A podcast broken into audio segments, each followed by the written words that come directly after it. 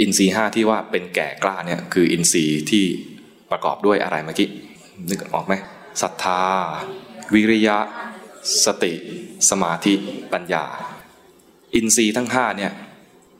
ต้องต้องรู้จักให้สมดุลด้วยศรัทธามากเกินไปปัญญาน้อย อันนี้เรียกว่าไม่สมดุล ปัญญามากเกินไปศรัทธาน้อย อันนี้ก็ไม่สมดุล ต้องให้สมดุลกันศรัทธามากเกินไปก็กลายเป็นงมงาย ปัญญามากเกินไปก็กลายเป็นคิดมากฟุ้งซ่านแล้วก็เจ้าความคิดเจ้าความเห็น ชักไม่ค่อยเชื่อ เชื่อตัวเองเกินไปแล้วมีปัญญามากเกินไป วิริยะศรัทธาในคู่กับปัญญานะเป็นต้องเป็นตัวปรับดุลกัน วิริยะก็ต้องมาปรับดุลกับสมาธิ วิริยะเนี่ยเป็นความกล้าเป็นความขยัน สมาธิเป็นความสงบ วิริยะถ้ากล้าเกินไป ขยันเกินไป ฟุ้งซ่านฟุ้งซ่านต้องถ่วงดุลด้วยสมาธิต้องสงบบ้างทำสมาธิมากเกินไปก็สงบขี้เกียจไม่ยอมทำอะไรเลย เคยเห็นนะ ไม่อยากจะทำอะไรเขาจะทำงานกันไอ้นี่จะนั่งสมาธิอย่างเดียว ขี้เกียจ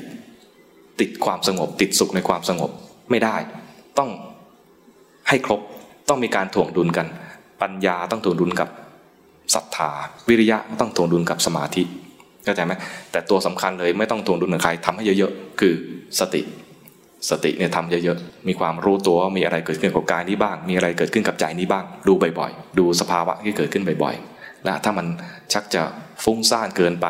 ทำสมาธิเยอะๆ ให้มากขึ้น ถ้ามันขี้เกียจเกินไปทำวิริยะให้มากขึ้น เข้าใจไหมชักจะเชื่อตัวเองมากไม่เชื่อคนอื่นแล้วศรัทธาให้มากขึ้นปัญญาให้น้อยหน่อย ปัญญาที่ที่เกิดขึ้นมาเนี่ยมันชักจะไม่ได้ดุลกับศรัทธาแล้วเข้าใจไหมอินทรีย์ต้องไปด้วยกันให้หมดให้ทวงดุลกันเองด้วย และต้องประกอบกันให้เกิดความแก่กล้า และพอประกอบกันไปเรื่อยๆเนี่ยนะพอจะได้ผลขึ้นมาเนี่ยไม่ทันตั้งเนื้อตั้งตัว มันได้เองนะบังคับไม่ได้ด้วย เพราะเราเราสั่งสมอินทรีย์มาแก่กล้าพอแล้วนั้น ใครที่อินทรีย์คือร่างกายแก่ แต่อินทรีย์คือศรัทธาวิริยะสติสมาธิยังไม่แก่ให้รีบทำให้มันเยอะๆก่อนที่มันจะแก่ไปกว่านี้นะเข้าใจนะ พอจะพอสมควรบ้างใครมีคำถามอะไรไหม